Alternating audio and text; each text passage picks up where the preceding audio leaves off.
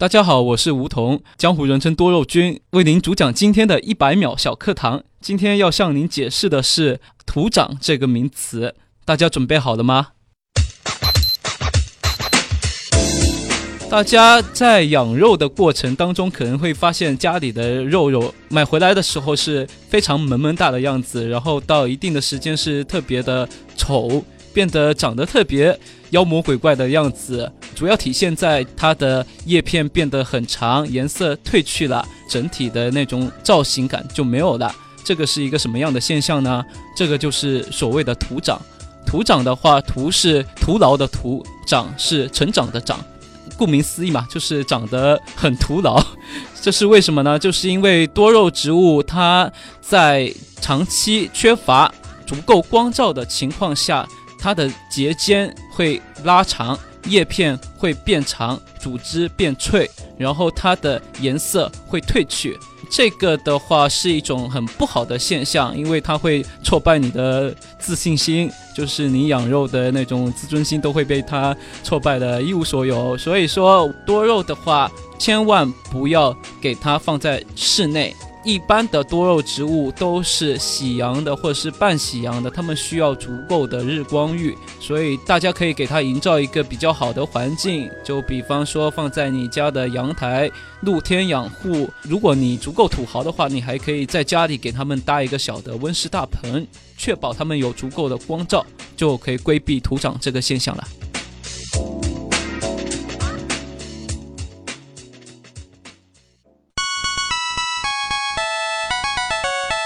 节目准备好了吗？正在将内容进行智能排列。嘉宾的情况呢？正在为您检索嘉宾的特殊喜好。不用那么详细吧？正在为您安装幽默插件。你这是在吐槽吗？正在为您更换全部文字素材。正在删除您的幽默基因，已将节目专业程度调低到百分之三十五。好了好了，马上开始节目吧。正在为您开启极客秀，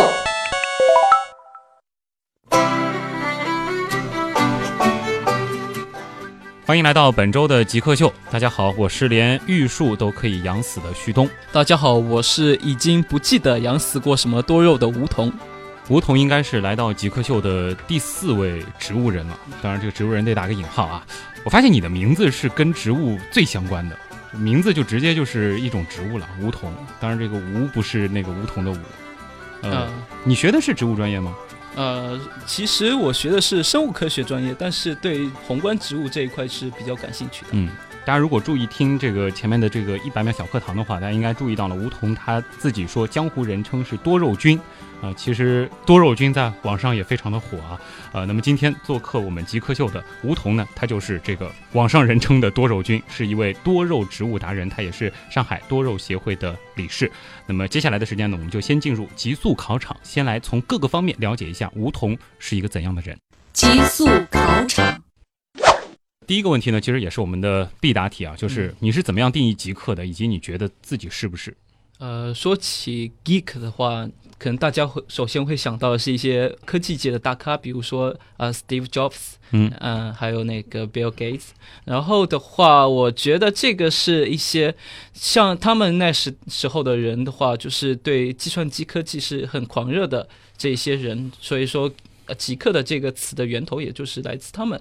但是随着时代的发展的话，极客这个词的话，更多的是用于很有好奇心、很有创造力、敢于打破现状、崇尚科学的这一帮子的人。嗯，对。然后极客的话，我觉得还跟 nerd 这个词还有很很大的区别，因为极客的话，你是从外表看不出他是不是极客。对，nerd 是外表看得出，nerd 你可以从外表看得出，戴着眼镜啊，胡子拉碴啊什么的，好几天就是没洗澡的那种。那极客不会的，极客的话，我们用现在比较流行的词来讲，就是技术宅。嗯，技术宅拯救世界，对吧？所以你觉得你是拯救世界的技术宅吗？拯救世界谈不上，但拯救你家阳台的多肉还是可以的。哦，这个回答很巧妙啊！那你觉得你自己在这个追求这个某一个领域的这个深度了解，或者说狂热喜爱上，还是比较符合这个极客精神的？啊，对的。呃，还记得自己种过多少盆？呃，我在高峰的时期大概有一千多盆多肉是同时在种，啊，对的，同时在照顾的，有几百个品种吧。基本上就种全了吗？可以这样理解吗？没有多肉的话，大概是有几万个品种。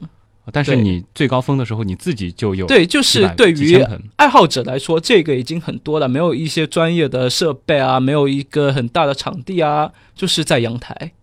阳台首先你必须要有一个大阳台啊，所以你是有一个大阳台的 啊，。对的。那么自己曾经做过的最符合极客定义的事情是什么？我觉得极客的精神就是呃死理性派，对的，理性主导啊，啊、对，理性主导，就是比方说，曾经有一个官媒，天天在微博上面就转发，就说，哎、多肉这个东西啊，有毒啊什么的，然后很多人就看到就会造成恐慌，到底我应该养还是不养？嗯，就有些人已经打退堂鼓要把它扔掉了，但我就觉得很气愤啊，因为。大部分多肉植物都是没有毒性的，如果有毒性的话，也就是你误食了，或者是你暴露的伤口接触到的它们的某一些汁液什么的，啊才会造成一些过敏啊，或者是一些呃毒性的一个。也不是说所有的多肉都会造成过敏。对，一般来说百分之九十的多肉都是无毒的。嗯然后就剩剩下一些，比方说大戟科啊，一些景天科里面的奇风锦属啊，这些是有一定的毒性的。但只要你不要手贱，天天去摸它们，天天去呃用这个伤口去去哎蹭它的对，汁液不要。不要看到一个东西就想想着怎么样去吃，基本上是没有事情的。嗯，然后我曾经呢，就是把自己关起来，写了一篇文章去打他们的脸。就是看到他们传了这个你觉得不太科学的一个消息之后，你就非常的气愤，然后为了抒发这个情绪，就把自己闭关了，然后就写了一篇文章，然后发出去了。对的，对的，我们养肉还是要科学养肉，我觉得。就得有一个这个科学的态度去对待你所从事的事情，以及对待你所听到的任何事情。啊，是的，找一种东西给极客代言，那我觉得对于你而言，你就应该找一种多肉给极客代言。你觉得什么比较合适，并回答为什么？我觉得如果找一个东西给 Geek 代言的话，我可以从多肉里面揪出一位出来，嗯，那就是其貌不扬的虎刺梅虎刺梅，啊！相信大家外婆家或者是奶奶家里的阳台，或者是哪里公园啊，都可以看得到的这种常见的多肉，啊，它是属于大戟科大戟属的。大家可能会觉得是一个就是不太起眼的一种小植物它倒是不小，它可以做篱笆用的、啊，行道、绿化用的。比较大的那种。对，浑身上下长满了刺，啊，然后叶子也不多，光秃秃的，但是开花还是挺好看的。嗯，对，为什么我要举这个给 Geek 代言呢？就是这种植物长期被很多媒体说成是有毒的，然后就是什么警告大家啊、呃不要去种这个东西，要丢掉什么的。但是其实我是觉得它挺委屈的，嗯，因为虎刺梅的话，只要你不去食用，或者是你不要去让伤口触碰到它流出来的白色的液体的话，基本上都是没有什么事情的。嗯，而且，而且正当你在担心虎刺梅是不是有毒的时候，人家呃日本人山下智久主演的电视剧里面已经用虎刺梅来追妹子啦。啊，所以都能追妹子了。对的，总之，听到这儿就应该觉得不用太担心了。我觉得从另外一个角度就可以理解，就是说，你觉得可能 geek 很多时候被人误解为就是 nerd 啊、对的，啊，但实际人畜无害，而且当它绽放的时候也非常美丽。可以这么说吧。有很多多肉，它的这个市价还是比较高的啊。呃，你当时种的那一千多盆当中，有没有就是说特别值钱的品种？我觉得值不值钱的话，还是根据不同的人来定的。我嗯觉得我喜欢的那种多肉是最值钱的。就是你自己喜欢的是最值钱的对的，是情人眼里出西施。好吧？对的，那呃因为其实多肉毕竟它还是有一些市场价在嘛，嗯就是其实我也看过一些这个小的这个园艺店，有的多肉它其实卖的真不便宜啊，啊、或者说那种这个个头比较大的、养的比较好的，或者说它摆的特别有造型的，嗯它卖的挺贵的。你接触过的这个最贵的有吗？或者说你我不知道你卖不卖多肉，嗯就是说你曾经这个经手过的有没有特别贵的？现在的话，如果真的是要给他们定个身价的话，我我是觉得，呃，十二卷这一块是最贵的。十二卷对，是一个什么样子的多肉？十二卷它其实是黄枝木科的一类的代表性的多肉，就也就是我们所谓的玉露啊、嗯寿啊、玉扇、万象这一类的，基本上名字都是日本人取的，嗯品种也是从日本引入进来的。曾经我听到过前辈讲过，有他们在家里面一个大概一平方的桌子铺满了十二卷，市价大概在六百万左右。一平方的桌子铺满了这个十二卷，其实这桌子也不大啊，对的，六百万，对用的不是日元，是人民币做单位。啊，是人民币啊。这好像接下来这个问题就有点难回答了。那这样就是说，多肉君啊，你现在一年的收入，我估计这个应该是买不了这一一个平方的这个多肉，对不对？大约能买多少面积的十二卷？啊，我把这个东西再稍微的这个我们好回答一些啊，就是说这个呃，我数学也一般啊，但是基本上算这个可能还能算一下，就是一平方米等于一万平方厘米啊，那么这个一平方厘米呢，算下来就是六百块钱。那么大约能买多少平方厘米的这个十二卷呢？十平方厘米肯定没问题，啊，当然没问题了，一百平方厘米，太少了吧？一千平方厘米，有有点太多了。那再取个中间数，我就最后再给大家一个区间啊，就是五百平方厘米啊，这个差不多。哦。所以说，其实多肉君这次的回答还算是比较的诚实的，而且透的这个底也透的这个数据算是比较精确的了啊，大家可以自己去脑补一下。对的，因为被你吓套了。好，那么这个问题我们就先打住啊。和大家说说，你除了种多肉之外，你还会干嘛？还有别的兴趣爱好吗？多肉其实是一个兴趣爱好之一。嗯那其他的话，我会比较关注像电影啊、音乐啊这一块的。嗯，对，喜欢看电影、看音乐。我啊们以前还真有这道题，有没有最喜欢的电影？最喜欢的电影的话很多，但最近看的一部非常喜欢的电影是日本导演呃四之愈合的《海街日记》。你看的其实是比较文艺的这种片子，也不算是文艺派的，我是挑导演、挑演员哦去看的，但是其实看的是比较小众的东西算是吧。我会比较关注电影节上面的一些作品。啊。那是不是我可以这样理解，就是说，可能就是喜欢多肉的人，往往会喜欢这种风格的片子？对的，喜欢多肉的人，据我观察都是文艺小清新。啊，所以你觉得你自己是文艺小清新我已经差不多啊？要奔三了。那么这个作为一个文艺中情星啊，呃，你听什么歌？我一般会听一些欧美的，嗯，就比如说 Beyonce、嗯 Taylor Swift、Katy 啊 Perry 就还比较大众的。啊、对的，所以对你来说，一个理想的午后就是一边伺候着那些肉肉，然后一边放着一个这个日本导演的这个电影，然后呃，同时这个阳台还从某个小音箱里面传出什么 Beyonce 这样的歌。啊、那个是终极梦想。回到你跟你的专业有关的事儿啊，你还记得你最后一个学历的毕业论文写的是什么？呃，其实写的比较亲民，我嗯写的是植物的组织培养。植物的组织培养。对，所以说你的学历其实是和植物相关的。对的，因为我专业是生物科学，但嗯是从小啊对这些植花花草草比较感兴趣嘛，所以就是主攻是宏观植物这一块的。就在学校里，其实也已经对这个宏观植物有了这个比较系统的了解了。啊、对的，那么这个专业知识其实也让你这个日后伺候这些多肉有了一个很好的基础。打下了很好的基础。如果说不考虑其他所有的情况，最想做什么事情？呃，最想把南非的纳马夸兰那片区域买下来。这是是是什么概念？因对为那儿盛产多肉吗？啊，被你猜到了。南非那一块地区是全球的番杏多样性最多的一块区域，番杏是多肉的一种，常见的代表品种是生石花这一类的，特别漂亮。你是想把整个地区全部据为所有哎，对的，啊？好比较大胆。啊。那么如果现在立刻让你实现一个愿望，这和刚才那道题有一点区别啊。这个最想实现一个什么样的愿望？这个愿望可以没有任何边界，就把我想象成这个七龙珠里的神龙吧。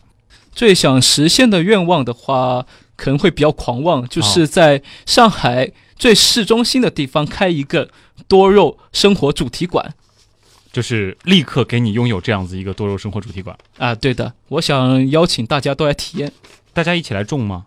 呃，一起来体验多肉种植，感受一下多肉的魅力。嗯，我觉得这个在我们访谈的这个接下来的部分啊，主要可能还是想花一点时间让这个梧桐和我来讲一讲怎么样去感受多肉的美。那么极速考场就先考到这儿啊，接下来呢我们就进入极客秀访谈的主体部分。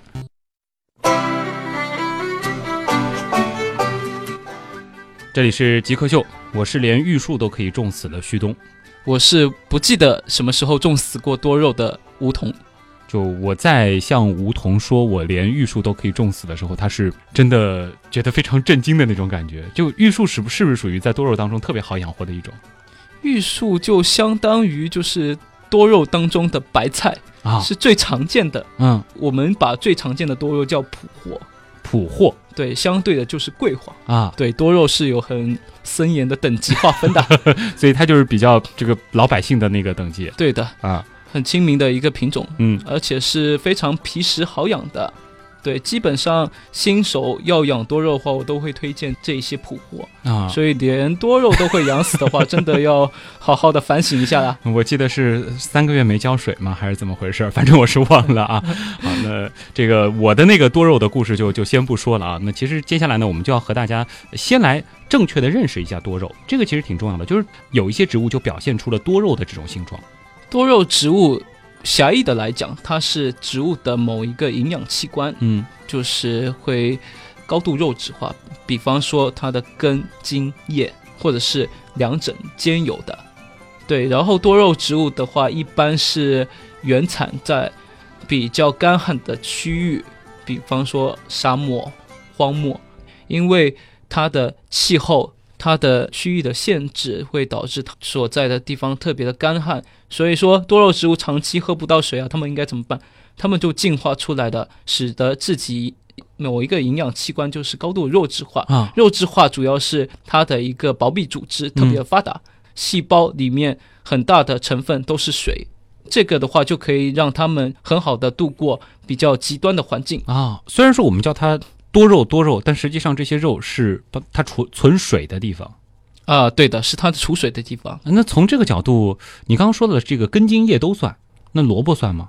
萝卜不算，萝卜不算因为我们讲的多肉是有园艺性质的。啊。是在园艺上面被认可的，嗯并不是说你说你吃到了洋葱啊、萝卜啊也算多肉，因为根本就没有人去养着当园艺嗯观赏所以说它是一个园艺的概念，并不是说我们说是植物上的一个概念。对狭义的概念。对，嗯，好，所以说我们正确的认识了这个多肉。嗯那么第二个问题，其实我就比较好奇了，因为我其实呢，个人会比较倾向去养一些，就是说这个我们说这个家里会特别显得郁郁葱葱的那些植物，就是怎么样培养一种正确的欣赏多肉美的这种情致。我们叫掉坑，就是因为多肉它特别萌的外形、外表哦，掉进了肉坑里面。就是觉得它肉肉的、小小的那种感觉。对，肉肉的，然后颜色是大家特别喜欢的糖果色。啊，就是就可能就和其他的这个可能在家里装饰的那些植物相比，它的这个颜色是呃比较特别的。对，它第一拥有憨态可掬的外表，第二拥有拥有毒死人不偿命的颜色，所以说这两点就让很多小姑娘都特别喜欢。嗯，那呃，你当时是一个什么样的这个机会让你就是一下子迷上多肉？怎么样掉坑的因为我本来就是文艺青年嘛，啊？然后对这一种比较小而美的东西也比较追求。但有一次是逛花鸟市场的时候，不小心被我遇到的，嗯但我就觉得，哎，这个植物跟我平常见的完全不一样，为什么会有这么多不同的颜色？然后它的体态、品种为什么会差异这么大？所以说我当时就产生了特别浓厚的兴趣，想去研究它们，嗯，所以就一发不可收拾的掉进肉坑里面了。然后是因为它就是属于很典型的那种小而美，可以在一个很小的地方营造一个景观，对的，可能也是多肉的一个乐趣。对，啊呃，这个逐渐逐渐怎么样成为这个多肉达人的呢？其实有一个信息我没有和大家透露啊，就是说，呃，多肉君其实他自己的这个进击的多肉这个微信公众平台，其实在科普圈算是一个挺大的 V 了啊，他有这个十五万的粉丝关注，啊、对的，承蒙大家 是是关照。这个过程是怎么样的？其实这个公众号是从一四年开始到嗯现在的，然后嘛，公众号的内容基本上都是原创，嗯都是跟多肉相关的。经营大概两年以来，就是受到了大家的喜欢。嗯，因为当时的一些知识啊、一些科普啊，就相对偏少。当时我就萌萌生了这种想要做多肉科普，而且要做好玩的多肉科普给大家。对，你的用词就会特别的网络化。呃，对的，因为大家就是比较生僻的科普，或者是比较太专业的东西，大家不想看，嗯所以我就会发挥自己的特长，就把这一些包装成比较好玩的东西嗯，推送给大家。然后没想到就是产生了很好的效果效果，嗯对。的确是看得出来，这个效果还是比较明显的。那么，这个是在你做公众号之前就其实已经储备了相当量的这个多肉的知识了呃、是这样子的，啊，因为自己专业相关嘛，那个时候也已经种了有将近一千盆的这个多肉了。呃、差不多，啊，就是等于说公众号和你就是特别发烧多肉基本上是同时的事情。是我算是除了这个养死过的玉树之外啊，真的是属于这个多肉纯粹的这个门外汉。能和我就是简单的说一些这个多肉的基础知识吗？比如说你刚刚说了这个玉树这种算是这个特别白菜级的，我可以先拿什么来练手，然后怎么样进阶，然后高阶了该怎么养。呃，新手的话，我曾经写过一篇新手养护的，大家可以到我的公众号去查看一下。但这边的话，我可以呃简单介绍一下大家如何去养多肉。新手的话，可以选择像景天科的、大戟科的、罗摩科的这一些比较好养的一些品种，比方说一些白牡丹、蓝石莲、嗯黄鹂、千佛手这样子的物美价廉的一些多肉品种。就有很多看上去就是像朵这个这个小莲花一样的这种，算是比较小莲花的话是多肉景天科拟石莲花属的多肉一类的。就光听我这样子的一个外表的描述，你都已经说到了它的这个科属了对的，我还在微博上面专门给大家鉴定多肉。啊。所以说大家有这方面的问题也可以艾特你。对的，啊，呃，这个是属于比较初级的。那这个玩高级一些的，就是要怎么玩呢？玩高级一些，就像我刚才讲的，你是土豪的话，你可以养十二卷，然后还有就是番杏科的，嗯，还有快根一类的这快些多肉。根一类，对，所谓的快根是什么？快根其实是指的是多肉植物它的茎或者是根部高度肉质化，嗯，产生的一类的，专门就是欣赏它的根茎的这种多肉。它可能叶子不起眼，但是它的根茎就特别的漂亮这个不像萝卜啊，不像萝卜，啊，它比萝卜美很多。它比萝卜要贵很多。这个样子是什么样的？能描述一下吗？就比方说，有一种很著名的、很有代表性的块根多肉叫龟甲龙，嗯对，它是原产在墨西哥和南非的一种块根多肉植物。它的话就是在它的休眠期，它的那个块根暴露在土表，嗯，然后它是像龟壳一样有纹路的，哇，很多人就误以为它们就是一个龟壳。它上面会有会有像龟壳一样的花纹，会有像龟壳一样皲裂的一个纹理出来，真的很像。很像，特别特别像。大家有时间不妨去网上找找看那这个叫。什么名字？龟甲龙，就叫乌龟的龟，甲是龟甲的甲，然后龙是龟甲龙的龙。就是一条龙的龙。对，所以说它就是一个就是感觉像像动物造型的一种植物。对的，对的，哦，这个还挺酷它。其实是它的那木质化的那个表皮木栓木栓层，嗯木栓层的话，就随着时年龄的增大，它会有那种类似龟甲的那种纹路出现。嗯，呃，这些多肉，就是说我们说这个入门级的和这个比较这个高级一些的这些多肉，呃，他们的这个养护方式上是都不一样吗？还是说它有一些普适性的一些这个准则？比如说要晒太阳这样？其实养护多肉的话，还是要根据不同的品种、不同的科属来区别对待。对，就比方说景天科，他们就比较喜欢阳光充足的环境；然后像玉露呢、十二卷一类的，他们就喜欢半阴的环境。然后就像一些仙人掌啊，他们就可以呃完全日照。对，就不一样的。但是的话，如果你撇开这一些去找他们的共同点的话，还是那一句，就是多晒太阳，少浇水，啊，免得土长对，免得土长，免得烂掉。啊。好，那我们这个上半部分访谈就先进行到这儿啊。这个下半部分呢，其实我们也会更多的来关注一下多肉菌它是怎么样成长成现在这样的一个进击的多肉菌的。呃，整个这个种多肉的过程当中又有怎样的好玩的事儿？当然，我们也会留很多的时间给网友啊，因为现在其实种多肉的朋友真的不少啊。听到多肉菌要来，大家其实也准备了很多的问题，想要这个问一问真人版的多肉菌到底是怎么样解答的。那么一小段广告，咱们稍后见。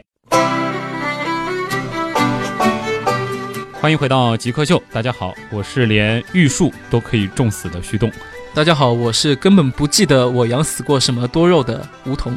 今天做客我们极客秀的极客呢，叫梧桐啊，嗯，当然是口天吴啊，但是还真是梧桐的桐，呃，还真是一个跟植物关系非常密切的人。那么他在网上的名字叫多肉君，可能有朋友你的微信里边就关注了他的公众号“进击的多肉”。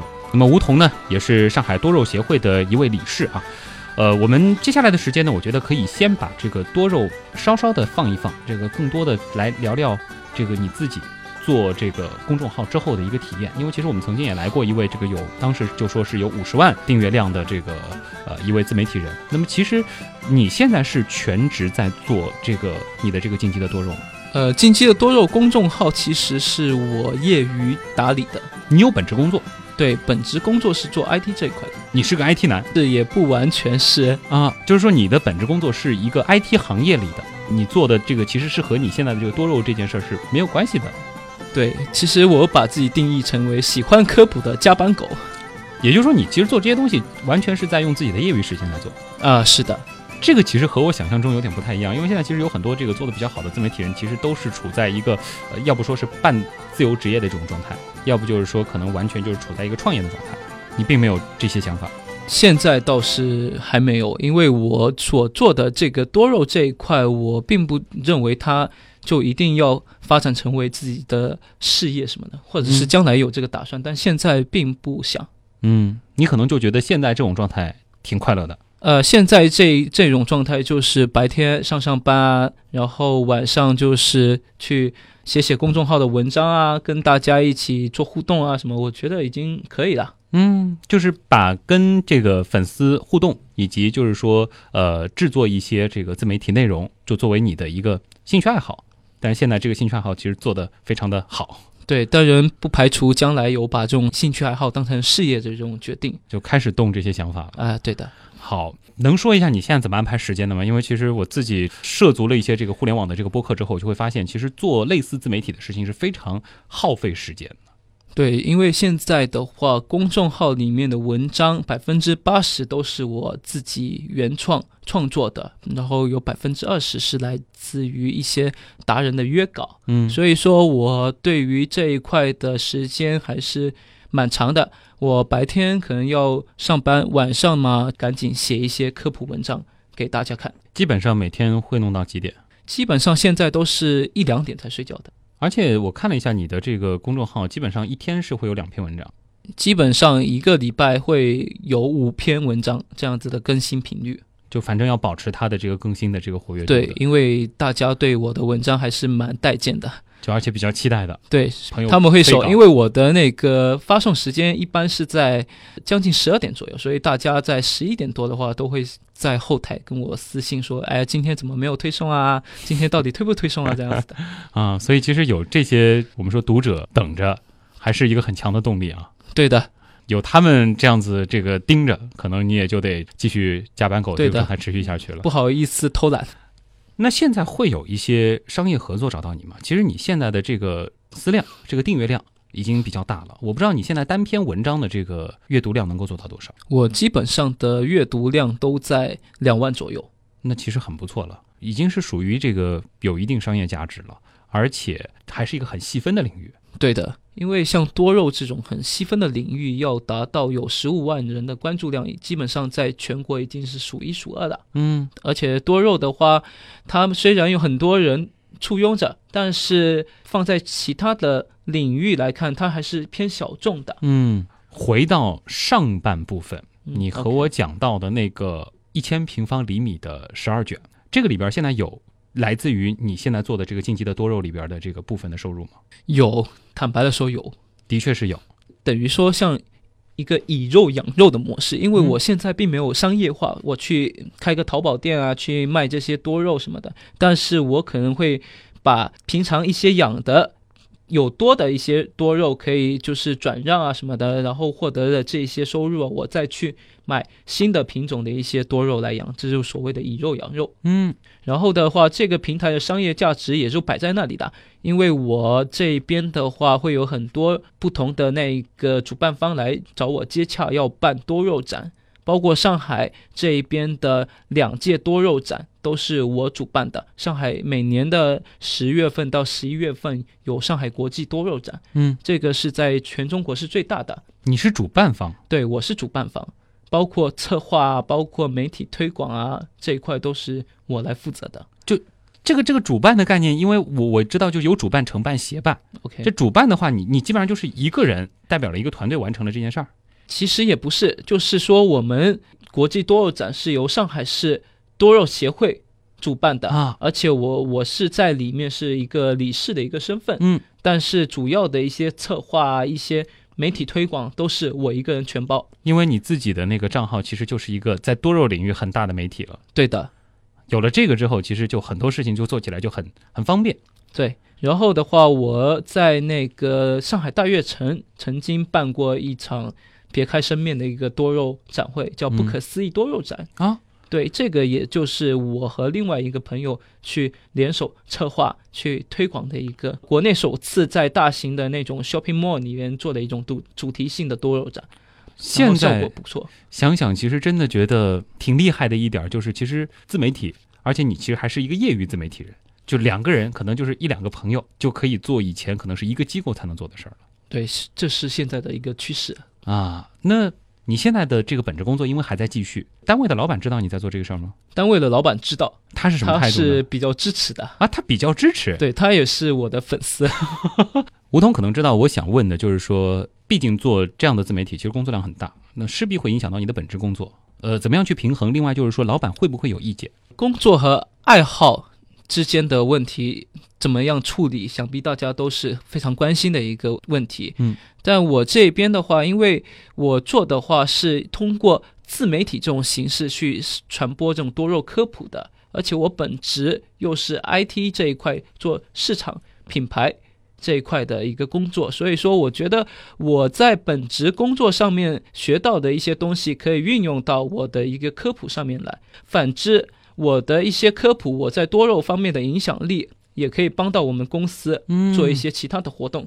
所以这个是不相抵触的，而且是很好的一个有机的结合，公司养了一个这样的大号，他珍惜还来不及呢。对吧啊？对 的，那其实说的很透了啊。那么如果说你所做的这个自媒体和你的本职工作不冲突，同时你还能够就是把这两者进行一个结合，能够帮到自己的工作单位，两全其美的事儿，谁都愿意做嘛。对，喜闻乐见。对很好的一个词啊，呃，你刚刚也提到了，就是说，其实你现在可能有的时候是通过做一些活动，可能就是让这个自媒体啊能够有一些这个营收。那么考虑过进一步把它做成一个销售平台吗？如果说要做一个这个中国什么这个多肉销售的一个，比如说电商，那可能算是一个很好的切入点啊。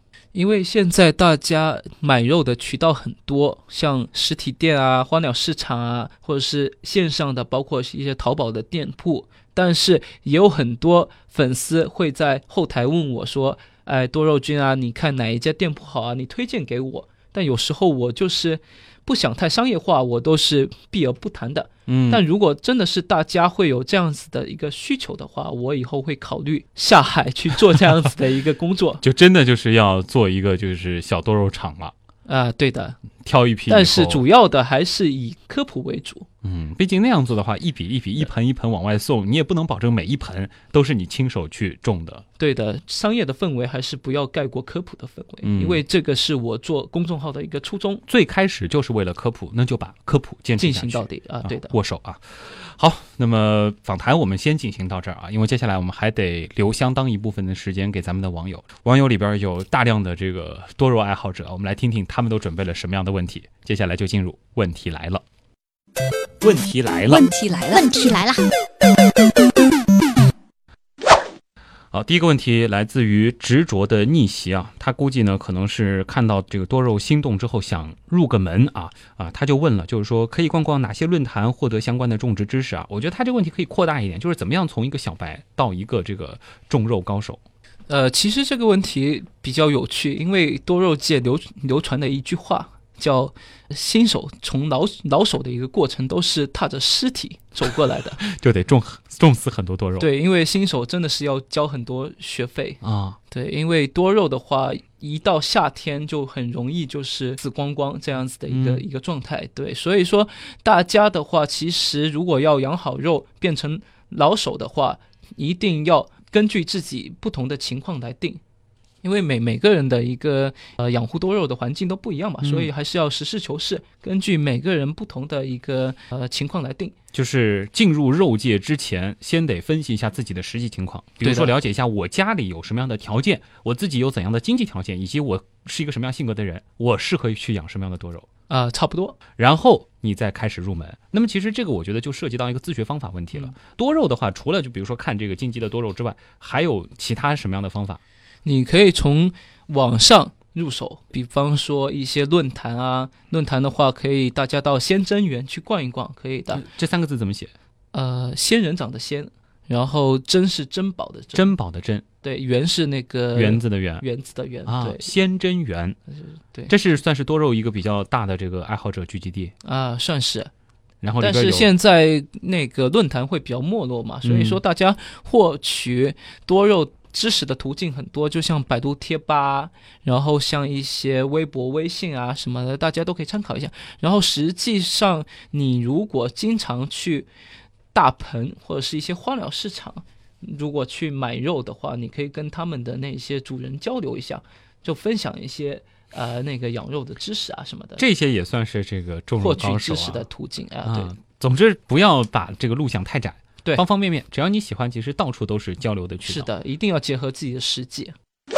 飞许他问的这个问题，其实和我们前半部分这个访谈的内容有点像啊。他说这个呃有没有什么多肉的这个植物展览可以让我们去看看，或者沙龙什么的展览？其实刚才吴同是提到了几个，对，上上海这一边的话，展览是比较多的啊，嗯就每年一次的那个国际多肉展，大家是可以去看一看。然后像一些主要的城市，一线城市，像杭州啊，像成都啊，嗯像北京啊，在最近的一些年头来，也就是有那种冒出来一些不同主题的多肉展。啊大家的话，如果是在这些地方的肉友，都可以去看一看。沙然后龙呢？沙龙的话，因为我这边的话有定期线下会举办一些多肉 DIY 课啊什么的，现身说法教一些大家就是想知道一些多肉知识、啊。是你手把手教啊？对的，哦，我会教大家怎么种啊，这个叫什么呀，都会涉及到。嗯，对这个会比较难预约吗？这个的话，因为我现在人在上海嘛，嗯，，对，然后所以说上海的肉友这一边就是近水楼台先啊。先得月。就如果是上海的这个听众，就可以考虑通过这个方式来实地去体验一下。对对对也是有很多的这个肉友可以聚在一块儿来交流。对对对，啊，这倒是一个这个很好的渠道啊。那我们看这个下一题，这一题我觉得很像，估计就是你在你的这个公众号的这个后台也能够看到有朋友就问的问题。知心问，这个淘宝上有很多店主都在出售多肉植物，我自己选起来很难。你觉得哪些店比较靠谱？有没有什么样选店的基本原则？这个问题很好。呃，我觉得这个问题是大家非常关心的。嗯然后呢，就是淘宝上面关于多肉，一搜多肉的话，会发现有几万家的淘宝店，是，那你怎么区别呢？嗯你如果选择价格低的，但买到又是不好的，那怎么区别呢？就是有一个办法，就特别简单，就是你在淘宝搜索框里面，就比方说打上呃靠谱、多肉、实惠、推荐这几个关键字，那就可以基本上就可以筛掉很多了。删掉百分之八十的那些店啊，然后你再根据一些价格的一些排布啊，或者是一些地区的限制啊，再去进一步去挑选你要的一些多肉。那他自己店名把这些关键字全部录入进去它是单一商品，它会有这样子一个提示。啊、对，这这会根据这个这个评论的这个算法的一些商品的一些抬头啊，它会有相应的一个检索的方法。啊。那如果说你自己去选的话，这个除了这个方法之外，你会怎么样去辨别？比如说它这个照片是不是这个呃好或者坏？你能够从其他的信息获得这个店是否可靠吗？因为我是玩多肉玩了很久的，我如果是要选择淘宝店的话，我会根据一些我想要买的一些多肉品种，我会去打上他们的名字，然后它就会跳出来都是这一些品种的一个店铺，再去比对价格，比对这一家店的信誉，对，嗯再从中去挑选。景天无敌，这名字应该就是多肉了吧？对，啊景天迷。景天科啊，这个他说我是多肉迷，养了几种肉肉，有些感觉不错，呃，想参加一些展览评比评比，呃不知道需要具备怎样的条件啊？需要向什么样的机构申请？有吗？呃这样的多肉多肉比赛？多肉比赛的话，就是多肉展上面为了丰富大家的体验，我们会设置一些呃比较亲民的环节，比如说是民间多肉展示啊，然后就是从中会挑选一些比较好的或者是人气比较高的，给他们颁发奖奖项或者是相应的什么。然后的话，像这位网友说的，如果你是一位多肉迷，然后也有一些自己觉得很好、养得很好的肉肉，呃，你可以留意上海国际多肉展开办的前几天，可以留意我的公众号，会有相应的一些活动。呃，像民间征集一些多肉展品的活动给公布出来，大家可以通过这些活动去报名参加，说不定你的那家里的宝贝就会在展会上面展出来。那基本上是要达到一种什么样的条件才能够进入到这个最后的这个展览？首先的话，就是肯定是这个多肉状态要很好。嗯所谓的状态好呢，就是呃造型、颜色都很好，然后另外的就是看你的那个搭配，比如说什么多肉你配什么盆，然后搭配出什么样一个主题。然后的话，就是要有一定年份的多肉，比方说这颗多肉是很普通的品种，但是它年份很久了，长得特别巨大，啊，这个就是有有一定的一个参展的一些指标性可以参考。就是要不就是说它特别有有历史，要不就是它本身就是状态特别好。对呃当然可能就是说它特别贵，然后而且也还不错，那也是一个比较好的。少见的我们也很欢迎。啊，那我好像还看到过一种这个多肉展览，它是以就是说造型作为一个评判方式的，可能会营造一个这个很小的意境什么的。呃，是存在这一些。现在的多肉展的话，不单单只是把一些多肉摆上去就完了，我们是会设置一些主题区，比如说这个是什么沙漠区，里面就有很多仙人掌、龙舌兰什么的。然后这个是高山区，里面就会有很多长生草或者是一些耐寒的一些多肉这样子的，嗯就是根据不同的主题来来选择不同的多肉。啊，吃花雪月的这个问题是这样的啊，就是说多肉的代谢原理是什么？这个听说一些多肉植物它不需要很多水也能生存，这是为什么？这比较专业了。呃，狭义的多肉植物的代谢原理的话，就是其实大家都很熟悉的景天酸代谢。景天酸代谢，对，啊，然后的话，多肉植物不需要很多水也能生存。这句话的话，也说对是对，说不对也不对，嗯因为有点太太绝对了。